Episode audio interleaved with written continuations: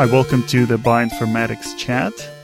Today we'll be talking about CRISPR. So, you know that CRISPR can be used to knock out or edit genes, uh, but it's not a precise text editor where you can delete precisely some letters.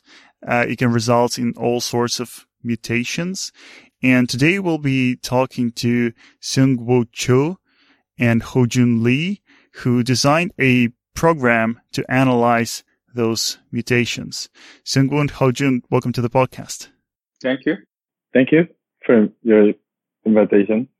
I'm curious to know about your uh, personal backgrounds and, and how you got to study or work with uh, CRISPR. Seungwoo, let's, let's start with you. My background is um, actually the developing the genome engineering technology. So, um, like six years ago, I was one of the world's first person to show the CRISPR can be used for genome engineering. So we showed that the CRISPR can edit the eukaryotic genome, including the human. And then I came to Stanford to study the human genome functions using CRISPR. Cool. Hajun, what, uh, what about you? So my background is bioinformatics, especially in cancer genomics.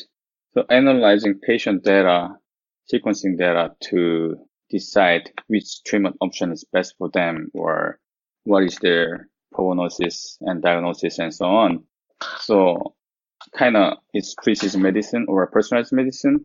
So I, I like analyzing all the sequencing data in many different ways. And soon when I work in the same building in Stanford, so we talk each other a lot and then Soon is complaining about insertion deletion calling at the CRISPR Cas9 sites and so on. Okay, maybe I can help you out.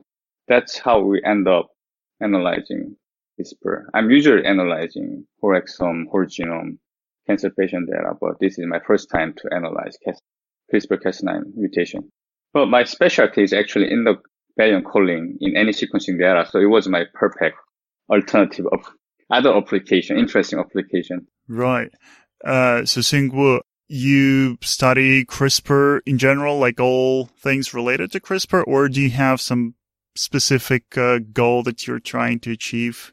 For now, for example, the CRISPR have some limitations, like the CRISPR cannot target the, cannot edit all targetable sequences, or it has some variable efficiencies and off-target issues or any other issues. So I'm working to develop and engineer the CRISPR to improve their performance better.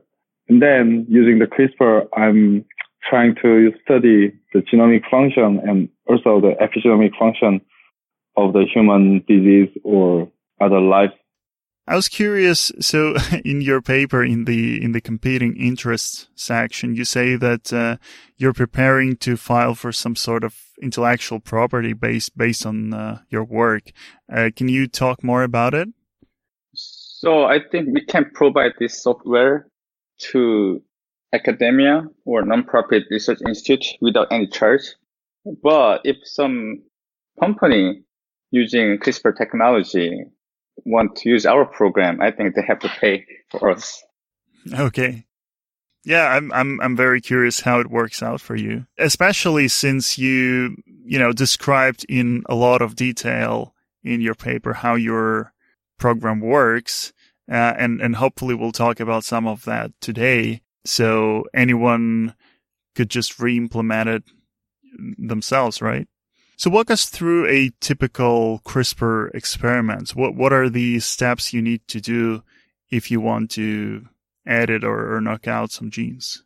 First, uh, you have to design the guide RNA sequence for your given target sequence, target gene, and then deliver the expression vector of Cas9 and guide RNA into the cells. Then allow the CRISPR constructs are expressed from the from the construct, then they can edit the genome. Usually it takes two to three days, or if if you deliver the the RNP complex, you can see the, the mutations within six hours. And then we have to see, we have to um, see and analyze the mutations because we cannot see the genomic sequence using the microscope or whatever. We cannot see actually. So um, usually now people using the uh, high throughput sequencing, so purify the genomic DNA from the cells and then amplify the targeted region using PCR, then make the sequencing library also using the PCR and then just the sequencing. Then uh, the sequencing machine provide the the just provide the the the sequencing information just written by AT, GC, whatever, and then we have to analyze the sequencing data, what they mean. So our program is about the last step. Yeah, I think it's a very good overview of the of the whole thing. And I wanted to stop on each each part separately. So we start with designing the guide RNA. What are the what are the rules there? So you know the exact genomic location, right? Sort of be- between two nucleotides where you want mm-hmm. to introduce the, um, right. the double strand break. And, right. uh, how do you go from there from knowing the genomic location to the exact sequence of your, uh, guide RNA? Right. right. So we should know the genomic sequence of the target region and then the CRISPR has um, the PAM sequence is recognized by the Cas9 protein rather than the guide RNA. So um, most CRISPR systems have their unique PAM sequence. For example, the SPCas9 have recognized the dinucleotide of guanine. So first we search the dinucleotide of guanine sequence in the target sequence, target region. And then the most importantly, we have to search the target cover sequence in the genome. How many sequence similar to the the the target cover sequence? Because the CRISPR cannot distinguish the one or two different sequence from the of the out of 20, 20 target sequence. So we have to exclude the target sequence have some similar sequence in the entire genome. And then we just try. Right. So, uh, so you start by looking for this double G, for example, uh, yeah. PAM, PAM sequence. And then yeah. from there you take some, some more, uh, nucleotides, right? Yeah. Right. How, how, how many do you need for, for the it, whole It depends RNA? on the, the Cas9 type, but the most widely used CRISPR SPCas9 recognize the 20 nucleotides. Right.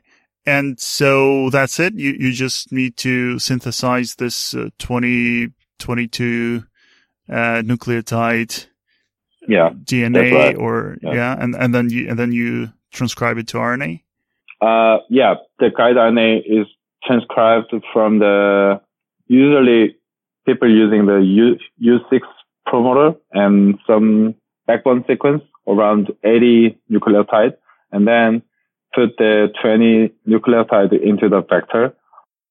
So usually it requires 24 or 25 oligonucleotides for cloning the vector. Mm-hmm. And, and so then you have, as you said, you have to deliver this to the cells. Mm-hmm. Uh, mm-hmm. So what, what kind of vector do you guys use? Uh, we usually use the just normal U6 and CMV construct the human expression vector, or uh, sometimes we can use lentiviral vectors, um, whatever the the DNA vector uh, can harbor the Cas9 encoding sequence and guide RNA encoding sequence. So can can, can you talk in, in, in a bit more detail uh, how that vector works, the the standard human expression vector, what it is and how it works? Um, the CRISPR is composed of two different components. The first one is Cas9 protein, and the second one is guide RNA. So the Cas9 protein is uh, expressed from um, any appropriate promoters and it requires the, some enhancers and terminators. So people usually using the expression vector for human cells like CMB promoter or EF1 alpha promoter. So, and the Cas9 construct is generally used. It's not different from, it's not different for each target. So it is a universal construct. And then the guide RNA sequence, um, the guide RNA is transcribed from the um, U6 promoter. and it has some different, uh, um, sorry, uh, it has the 20 sequence for complement each target and 80 nucleotides for the guide RNA backbone sequence. So you say U6 promoter. What what is it? Is it some kind of a plasmid, or what do you actually deliver to the cells? The basic way is deliver the plasmid, but I prefer to deliver the the protein RNA complex premixed in pre-assembled in vitro rather than the plasmid delivery. Mm-hmm. Yeah, because because the ribonucleotide, um, the effect is more faster than plasmid because it doesn't require the transcription or translation time, and then it has less toxicity than the plasmid method because uh, DNA itself, the, the plasmid itself, a little bit toxic to the cells. So I prefer the RNP delivery. And so you work on on just a cell culture, or, or do you ever work on like uh, real tissues? Uh, I'm working with uh, culture cells. Right. Uh, and so how how do you make sure that they uh, uh, they absorb this uh, RNA protein complex? Can can you just put it in into the whatever medium and they'll just absorb it, or do you have to do something special for this to happen? Usually using the electroporation. And so, what fraction of the cells are successfully affected uh, by this CRISPR uh, system? Is it close to 100% if you wait enough? It very depends on the cell lines. Some cell lines uptake 90, over 90% cells uptake the CRISPR construct, but some cell lines just less than 10% of them uptake the CRISPR construct. It very depends on the cell type. What, what are your preferred cells? What what type of cells uh, work best with CRISPR? Mm, for the plasmid delivery, the human HEK293 or HeLa cells are very good. And for the electroporation, the K562 or GM1287878 cell lines are very good for the laser experiment. And so for you, I understand this whole experiment where you uh, perform the the mutation and then sequence and, and look what the mutation was.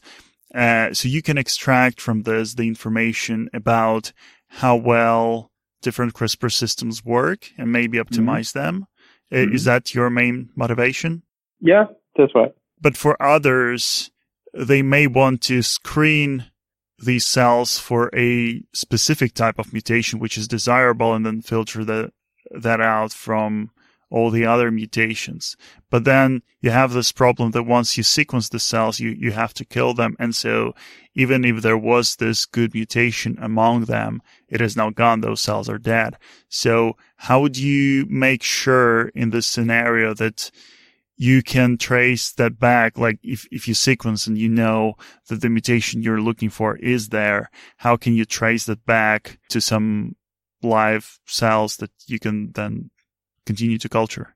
Uh, okay. The experiment, the purpose is quite different for the, the extracted DNA from the bulk cells or, um, monitor the mutations in each cells so if you want to verify the, the exactly wanted mutations in the cells, we have to make a clonal population from the bulk.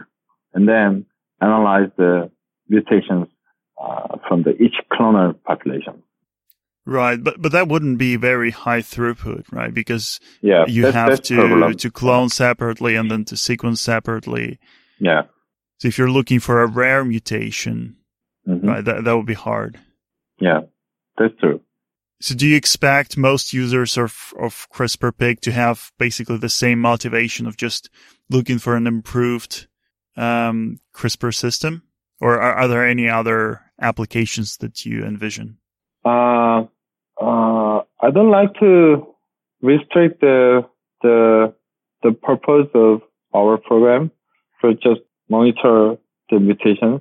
Actually, the, our program is about analyze the mutations in the amplicon sequence. Right. So, so that's an interesting aspect. So, so before you sequence, you amplify uh, your uh, region of interest, and uh, what what exactly is the goal of that step? Why why do you amplify before sequencing? Um, because the whole genome sequencing is quite expensive for the the if they want to sequence a lot. So if we sequence the the genome from one million cells, we cannot we don't we don't need to sequence all of the entire genome. So if we have a particular region of interest, we just need to sequence the target sequence only. So we can amplify.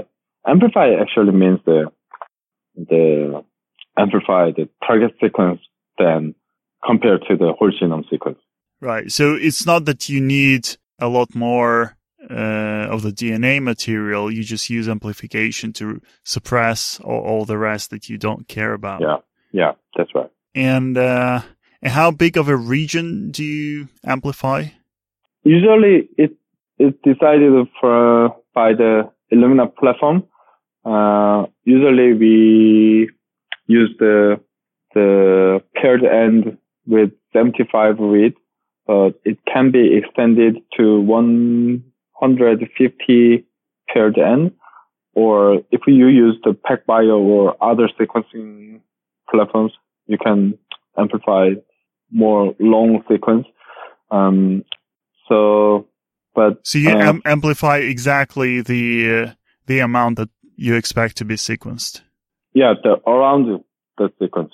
And then you probably like speaking about the costs of sequencing. You probably want to combine many different samples or is your like a single sequencing run is just many different cells with possibly different mutations but still coming from the same experiment or do you try to multiplex yeah multiplexing yeah it's good so in our analysis we show that only 1000 read is enough to monitor the CRISPR efficiency for example the one MiSeq run can provide 25 million reads.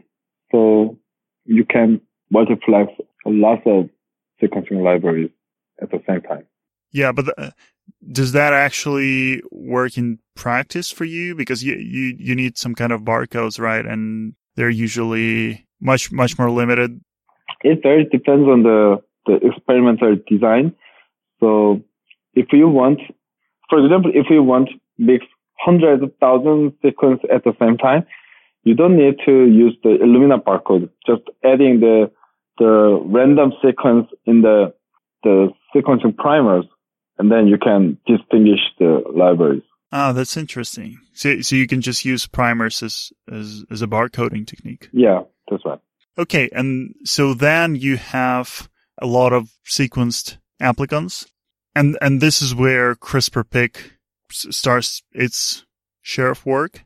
Speaking of CRISPR pick, let's uh, let's start with the name. So CRISPR pick stands for prefix index counting, and uh, let's first define what you mean by by the index here. So CRISPR-Pig, CRISPR and uh, you have target, right? No one's really do CRISPR without targeting, right? You have guide RNA in your mind. That's your experiment, right? That means you know where you're looking for or where you want to sequence. So that means, okay, we're looking at this region of interest in the genome by CRISPR-Cas9. And then we just look at that region and then we can expect all the deletions and insertions and substitutions around that double strand breakpoint because we know where it will be. It's, it, we're not just random sequencing, right? We, we expect the mutation induced by CRISPR-Cas9. So that's allow us to do pre-index most possible mutations at that site. I think you, you use the word index in, in the paper several times and it seems like maybe in some different meanings. So index here, you say is just indexing the mutations. Yeah, uh, there's two different indexing. So it's actually confusing. Okay. Actually, so first one is we kind of, it's hashtag, right? It's what it, we call maybe dictionary or a list of all the possible mutation. That's our first index. So we just build all the, we just get a list of all the possible mutations, right? And then we detect them by exact matching. But problem is we have already sequencing error as a background, right? So exact match will not work all the time. So it depends on your experiments. Sometimes 90% of sequencing read can match to the our expected list of mutations without uh, a perfect match. But some experiments only 30% or 40% can match to one of our expected mutations. But that's not, that doesn't mean all reads coming from wrong place. They contain some sequencing error someplace in the, their reads. That reason exact match cannot catch them, right? Because of that, actually alignment program actually developed to do some inexact match. But exact match is very fast. So that's the reason we try to stick to the exact match.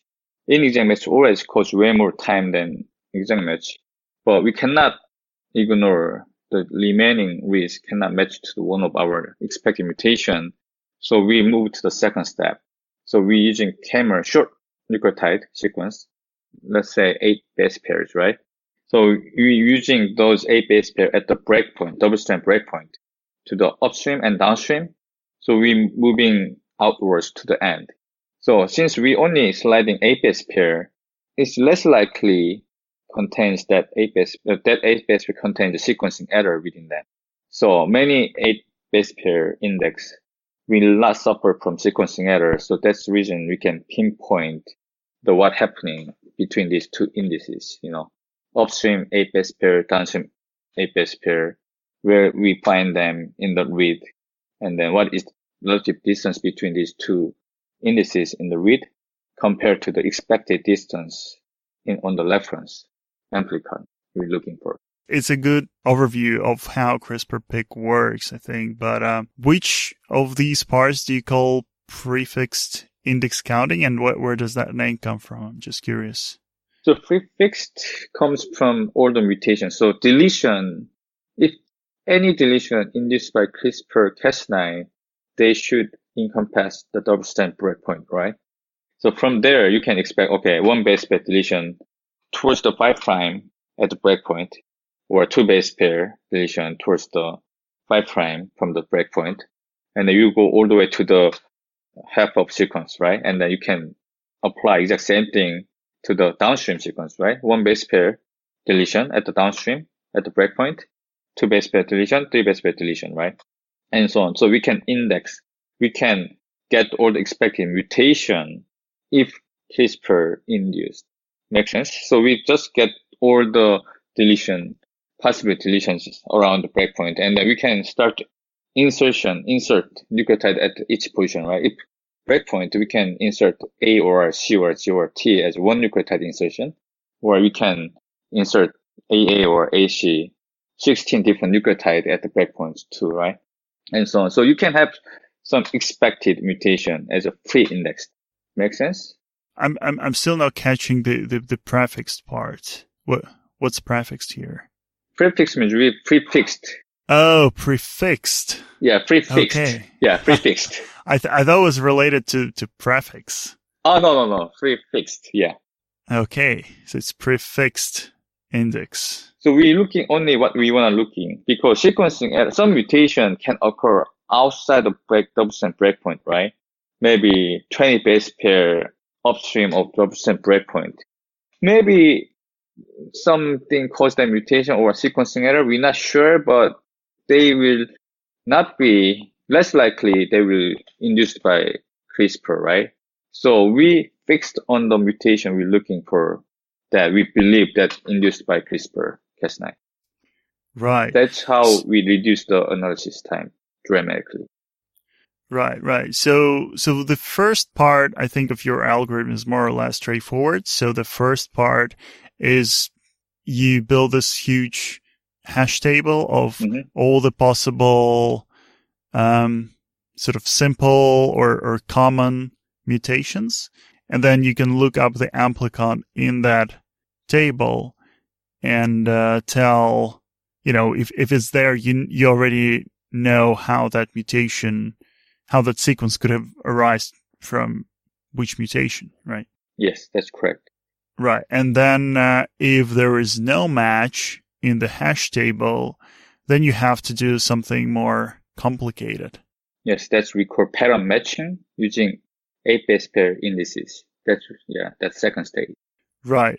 So, uh, so in the paper, you have this big and, and very scary, I have to say, uh, flowchart, Mhm. which, which describes the, the algorithm. But, um, yeah, let's, let's try to break it down, make, make it more accessible and less intimidating. Walk me through the algorithm if the amplicon is not in the hash table. Okay, we some reads we try to find in the hash table. Okay, they're not in the hash table, and then we start looking.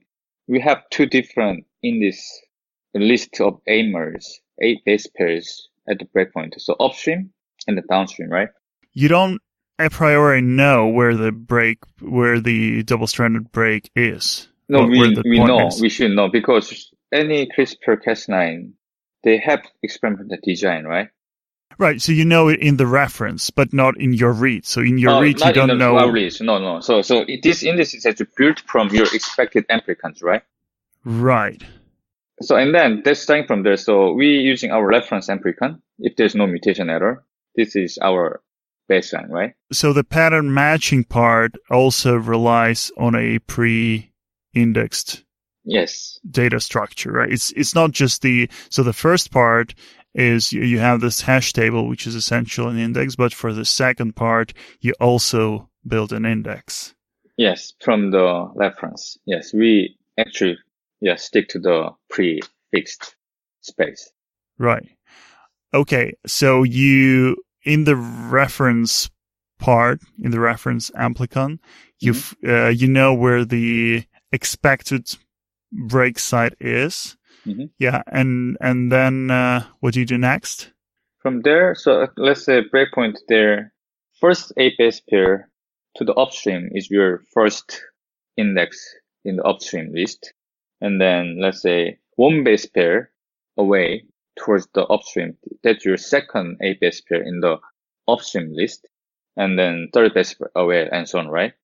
Right. So it's just a, a list, a list of k-mers upstream of Yeah, the, by one, of the tiling by one base pair. Yeah. And then the order actually imply the location, the distance away from breakpoint, right? So first one is Right. zero base pair, second one is one base pair away, and then third one two base pair away, and so on, right? Mm-hmm. And then we build exact same thing to the downstream as well, Mm-hmm.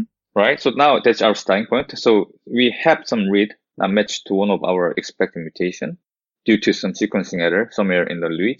So let's say we looking first eight base pair at from upstream. Can you can can you find that in the read or not, right? So if we find that, right? So we found first eight base pair in the upstream list. Okay, we find them and then we move to the downstream, right? We also found first eight base pair in the downstream on the read. And then we're looking at the, okay, is there any nucleotides between these two indices in the read? Maybe nothing. So they are next to each other in the read. And then these are our first element from two lists. So they also not expected any nucleotide and the reference genome error, right? Because they, they are first from each set. So this is wild type. This read doesn't match to one of our expected mutation because they have sequencing error somewhere in the read. That's the reason they cannot match to the wild type sequence at the first place. But based on our pattern match, okay, we're looking at the first ABS pair from both upstream and downstream list. We found them in the read. They are right next to each other. We conclude that this read are wild type. Make sense?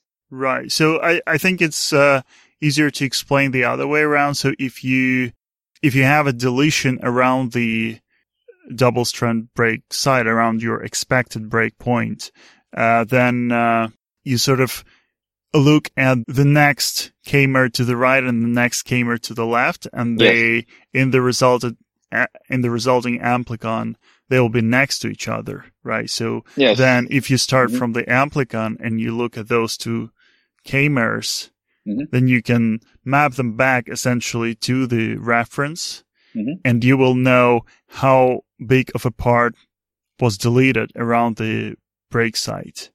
The problem is that in your applicant, you don't actually know, again, where, where the breakpoint is.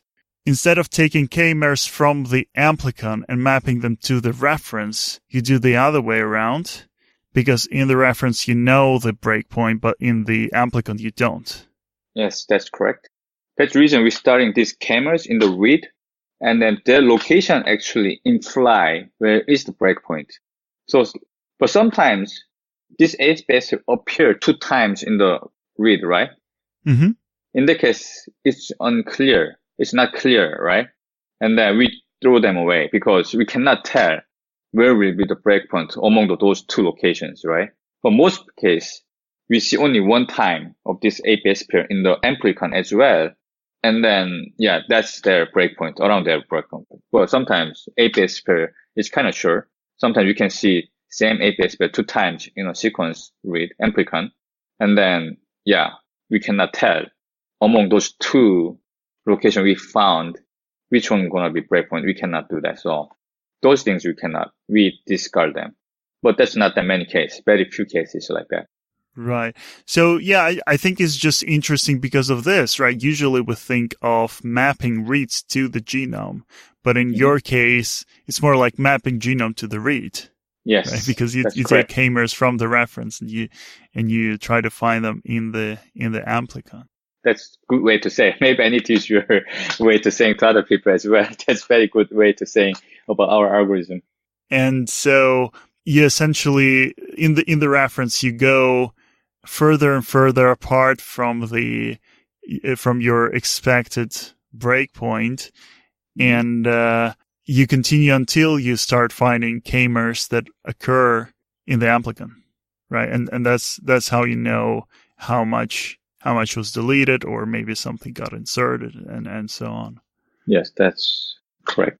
Yeah, um, I, I'm wondering what what about like possible SNPs uh, in your reference? So what what if your reference does not correspond to the genotype of the cells you're working on? Does that ever happen? So if that's the case, so this is our amplicon sequencing, right? So if there's nothing happen and then there is SNP there, but it's wild type to that sample, right? Yeah. And and then most usually most abundant amplicon will be wild type. hmm And then that will be our baseline, right? So if some people has, uh, some person has a SNP in some person, but that's their wild type amplicon as the most abundant. So we can correct that at the beginning. Yeah. Okay, so you don't actually use like the human genome as as your reference, but instead you infer the reference from your reads. Yeah. We cheating on the human reference genome as make sure we amplifying the reason we are interested in, right? At the same time, looking at our sequencing data, actually, we can see actually the SNP exists or not before uh, starting analyzing data. Okay, so so you have to look both at the human genome, at the whole human genome, and at this most frequent, uh, most frequent amplicon. So you ha- does this happen inside your tool? How do you combine those two? At the white type sequence, already checking actually this is what we expect to see.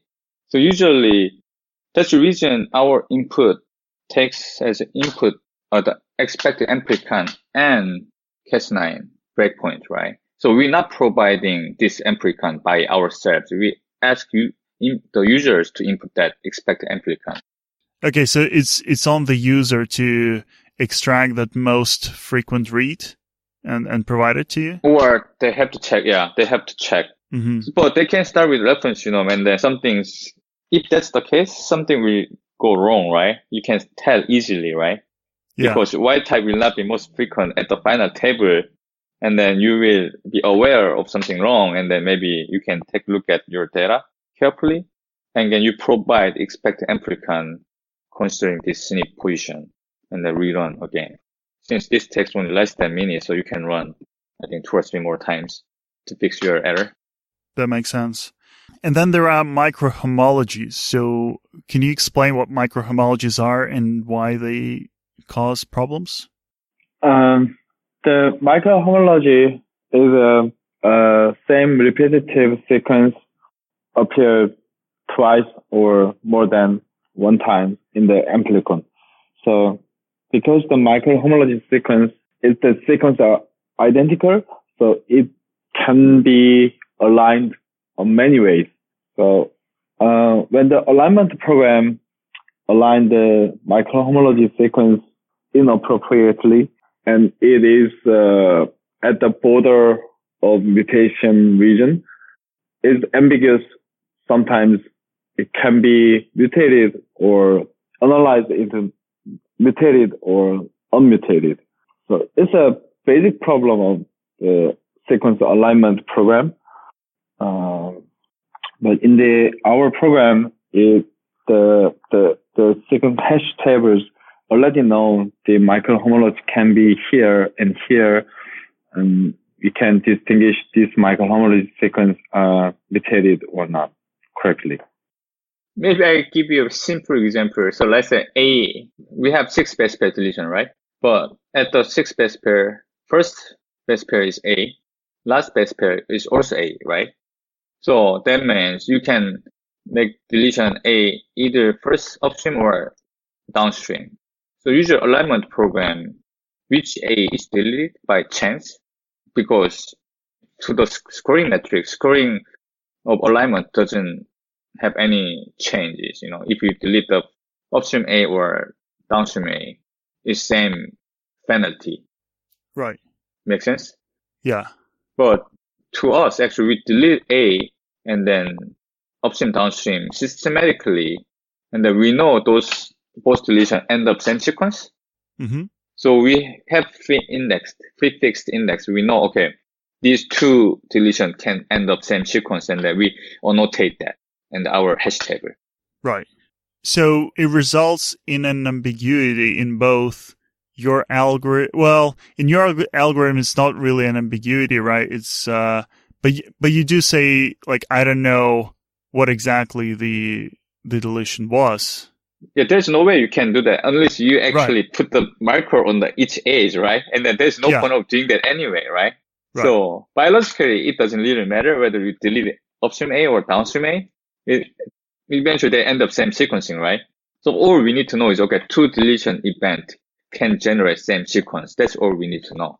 That's the reason we, our deletion frequency by position is not biased at all. So when we see, okay, 10 amplicons match to this event, right? And then we know these two mutation, um, two deletion events end up same sequencing. So we actually count five times for first deletion and then count five times for the second deletion rather than picking randomly, you know. And so you're saying in, in a program based on, on alignment, hmm those might be split between multiple types of mutations or multiple different alignments and and they they would be split randomly Split, ran- split randomly, but within one alignment, they choose one side. yeah So sometimes, okay, you run program this, this run, they pick all the upstreams only. And then you run second time again, maybe they pick all downstream. Within run, they're not actually picking up randomly, you know, they usually put one direction based on some random seed in their program. Yeah and uh I, I just have to say that I don't approve of the word microhomology here because, you know, homology is this concept from evolutionary biology, which means that two things have common evolutionary origin. And but when you Yeah. say microhomology, it just doesn't make any That's sense at all. confusing too, but in the CRISPR Cas9 world, who Sung is expert in, they're using word that way. Yeah. I was so confused at the beginning and soon explained to me about that. And then, yeah, microhomology in the Cas9 CRISPR field, actually that's the word for them. But to me, as a sequencing analysis person, yes, it's quite confusing. Okay. I would like to say that it's, it's not the word of CRISPR field. It's a word from the DNA repair studies. It's calling the microhomology mediated end joining repair. So the microhomology is kind of the homology sequence between the upstream and downstream of the double stranded break site. Make sense? Yeah, yeah, absolutely. And, and, and you're right that it's, it sort of goes back to this, uh, so originally there was this homology, uh, mediated repair or what was mm-hmm. it like yeah, homologous yeah. end joining? Yeah. Um, and, and so then they, they just, uh, made variations of that term, but of course that term was not very correct to begin with. yeah, yeah, yeah. We, we okay. have it for too long to, to change, I okay. suppose. Yeah. Um, and so, so we talked about microhomology in the context of just sequence analysis, mm-hmm. but this microhomology mediated uh, DNA repair, does it mm-hmm. itself uh, matter in in this context? Is it something you have to to account for or to deal with when when doing these sorts of experiments? Um, usually, there is some study showing shows the microhomology mediated repair is uh, frequent than random deletion, random repair. I would like to recommend to consider the microhomology sequence between the upstream and downstream from the double-stranded break site of the CRISPR is have some advantage to get the mutations we wanted, such as the auto frame sequence. Actually, in fact, beautifully, biological and mathematical say same thing. Let's say it's microhomology in there. So enzyme tend to connect them together, right? So you're going to see more insertion deletion between this microhomology, right? But at the same time, thanks to this microhomology, many different deletion insertion events ends up same sequence. So let's say our index, okay, this sequence has a five different deletion mutation, right? So five different mutation mutation can end up same sequence, right? Usually those have the sequence have more frequent than any other sequence. So enzyme try to fix using microhomology to concatenate them, and then but deletion is actually happening at that event. At the same time, mathematically, microhomology actually ends up same sequence from different mutation events. So you see more actually frequent events in the sequencing count and at the same time. So our program actually CRISPR-Pig is most beneficial when you target the area of region that has microhomology around it. Mm-hmm. Or other alignment program actually suffer from that, but ours are stand. So if you target some area doesn't have any microhomology, our program and others are performance kind of similar. But when target region has microhomology, actually our program superior to any other approach. Right, interesting. And so all the other options are based on alignment, right? As I know, yes. Right. But but that's still not align aligning to the whole human genome, but uh, aligning just to the uh, amplicon reference. That's it. Yeah, because that save a lot of time too, right? If you try to, you know where you're looking for, so they better to align to the expected amplicon rather than entire human genome, right? That way yeah. they can save anyway. So Chris, the Cas9 analyzer or Caspresso, yeah, they align back to the expected um, amplicon. Mm-hmm. But we do vice versa, right? As you, your expression, I like it a lot. We mapping reference to the read, right? That's why we're doing. Right, right, right. And so you chose the K-mer size as eight, right? What were the considerations? What happens if you if you make it much bigger or much smaller than that? That's one of the options. So we start eight usually unique enough within 20 base pair, uh, 200 base pair, 300 base pair. Of course, you're looking at the whole genome space, 8 base, it's very bad length. You have to be more than, longer than 20 base pair. But since we're looking at the expected amplicon, which is about 200 base pair or so, right? usually 8 base pair pretty unique enough in most cases. But if not, actually we suggest to increase 9 base pair or 10 base pair. But at the same time, so it's uh there's counter property, right? So you it's like a sensitivity and specificity. So if you increase KMER, you getting you have better chance of being specific, right? Unique in the space. At the same time, you have a higher chance of having sequencing error within that window. Right.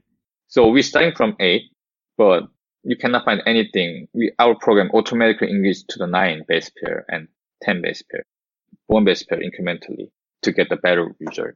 Yeah. So you have, uh, sort of auto detection of the KMER size. So, uh, let's say, so as I mentioned earlier, this eight base pair found in multiplex and the read amplicon, we Mhm. cannot use them, right? Yeah.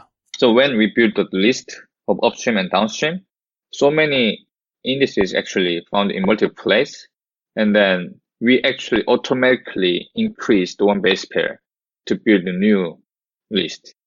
Especially the eight base pair cameras very close to the breakpoint within maybe within three base pair. That means first three cameras have to be unique within expected amplicon. Any one of them is not unique in the expected amplicon. We increase the increase the nine base pair camera instead of eight base pair camera. Okay. That's, uh, that's pretty cool. Um, is there anything else about CRISPR pig that you, you wanted to cover that we didn't talk about? I think you covered very well. How about Sumo? Yeah, I think the, I think so. And, but the most important thing for the general scientist is that the sequencing alignment program is, uh, take a very long hours or days to analyze, uh, uh, hundred thousand or millions of sequencing reads. But the, our program just take, um, within one minute in the personal laptop, not the the high computing servers. So yeah, I would like to advertise. that, that's awesome. Yeah. Good job. So, so what are your uh, future plans with this? So now you have this tool that works really well and it, and it's very fast, as you say. Now, I guess you'll move on to your actual problem, right? Of, uh, maybe designing a, uh, better CRISPR system. Uh, What will it be like? What, what are you going to do with this? How are you going to apply it? Sumo, can you can you talk about the off-target plan or it's secret? uh, I don't like to say that, but uh, using the CRISPR pig, we can study about each mutation or, for example, now the researchers using the CRISPR and knock out the genes and then just study the function of genes. But the CRISPR can induce a very diverse mutations in the in the targeted sequence. So um, not only the on or off manner, we also studied the function of each mutation. For example, not the genes. For example, the uh, promoters or enhancers and transcription factor binding sequences. I think the CRISPR-Pig is very useful tool for the analyze the mutation spectrum and mutation type from the very large sequence files. And then also the CRISPR-Pig is very useful for the analyze the single cell uh, data, not only the CRISPR-induced mutations, like the single cell barcode of the CRISPR um, mediated experiment or the perturbed state experiment. Oh, that, that's really interesting. So are, you- are you saying you could apply the, uh, single cell RNA sequencing methods to Yeah, DNA right. sequencing around the, Yeah. around your double strand break? hmm Right. That's very cool. So, so you essentially have this very high throughput barcoding hmm at, at the level of single cells. Yeah. Have you, have you already done an experiment like that? Uh, yeah, not, not very much, not very frequently, but yeah, I have experienced people. Cool. there is also this paper and uh, and you cited in your paper, so you're aware of it, uh, that shows that when when you have a CRISPR mutation, right, we, we usually look around this expected break site, but there are some large scale Mm-hmm. mutations, some rearrangements, or they could be also like far away from the from the break point. Mm-hmm. And so I was I was wondering what your take on this is, and uh, especially if you're designing a better CRISPR system, maybe your main concern shouldn't be what happens exactly at the um, break site, but what happens around it, because there could be much larger um, structural variations induced, Mm-hmm. and uh, and it doesn't look like CRISPR Pick really can can discern them, or or in general this approach of uh, you know y- using a short amplicon to classify the mutations. Basically, the CRISPR Pick can handle the a very large uh, sequence construct or structural variations because the whatever the sequence, uh, the sequence should be amplified by the polymerase and primers before sequencing. So the CRISPR pick just require the the amplicon sequence, not not the exactly whole the amplicon sequence, because the CRISPR pick requires the end of sequence and uh, whatever the inside sequencing, the CRISPR pick can extract the sequence from the most abundant wild type sequence. So CRISPR-Pig can handle the the the a very large long sequence and any other structural variations. But the problem is the is sequencing technology and um, also it's true that the polymerase has a limitation of amplify the, the DNA stretch is up to 10 kbs. So I think it's a technical problem. The CRISPR-Pig can handle any issues you mentioned. Hmm. So are you saying you would amplify not just the region corresponding to the read length, but a much larger region? Yeah. Is it, would that be it, the idea? Oh, yeah, that's true. So actually CRISPR-Pig as a program doesn't have any limitation. As long as you provide good sequencing data may contain these large deletions, right? But actually that comes, the difficulty comes from actually sequencing itself. So as long as you, yeah, you provide good sequencing data to the CRISPR-Pig, yeah, we can handle that. Right. But if you're, if you're still using short read sequencing, w- would it work with amplicons that are not all of the exact same region, but they are sort of pieces of a bigger amplified region? Would it still work correctly? In that case, input expect amplicon not just 200 SPL, right? It could be maybe 1 MB or 2 KB and so on. So in that case, we need free index, free fixed index growing dramatically, right? At testing up to 2000 base pair, speed is not suffered that much, but I'm pretty sure we extend this length to the 100k or something like that. Yeah, it's gonna, in my program could start going to be slow, I think. But, but it would still work correctly if, if the read is much shorter than the whole amplicon. Oh, yes, yes. So expect sequence is, it's way bigger than what you see, right? So it's all based on your experimental design. So you have to put the primer outside of your deletions, right? Any primer within that deletion, large deletion, they're not even successfully amplified with NMA, right? But you expect that the, uh, the read is sort of flanked from the, from both sides by, by primers, right? And it won't be the case in case of short reads and long amplicons. These two step, right? You treat, you have Cas9, CRISPR Cas9 experiments, and then you wanna look at what happened by sequencing, right? Mm-hmm. So when you sequence, your primer will design, a primer will give you the what kind of event you can see, right? So if a primer, any large deletion, any primer sitting on the large deletion, they cannot even amplify the Yeah. read error. And then that's technical limitation, right? Right. That's what we meant. So as long as you have some better technical design, uh, the sequencing design, and they have good sequencing data to detect this large deletion, afterwards CRISPR can handle that. But if not, yeah, there's no way we can handle that.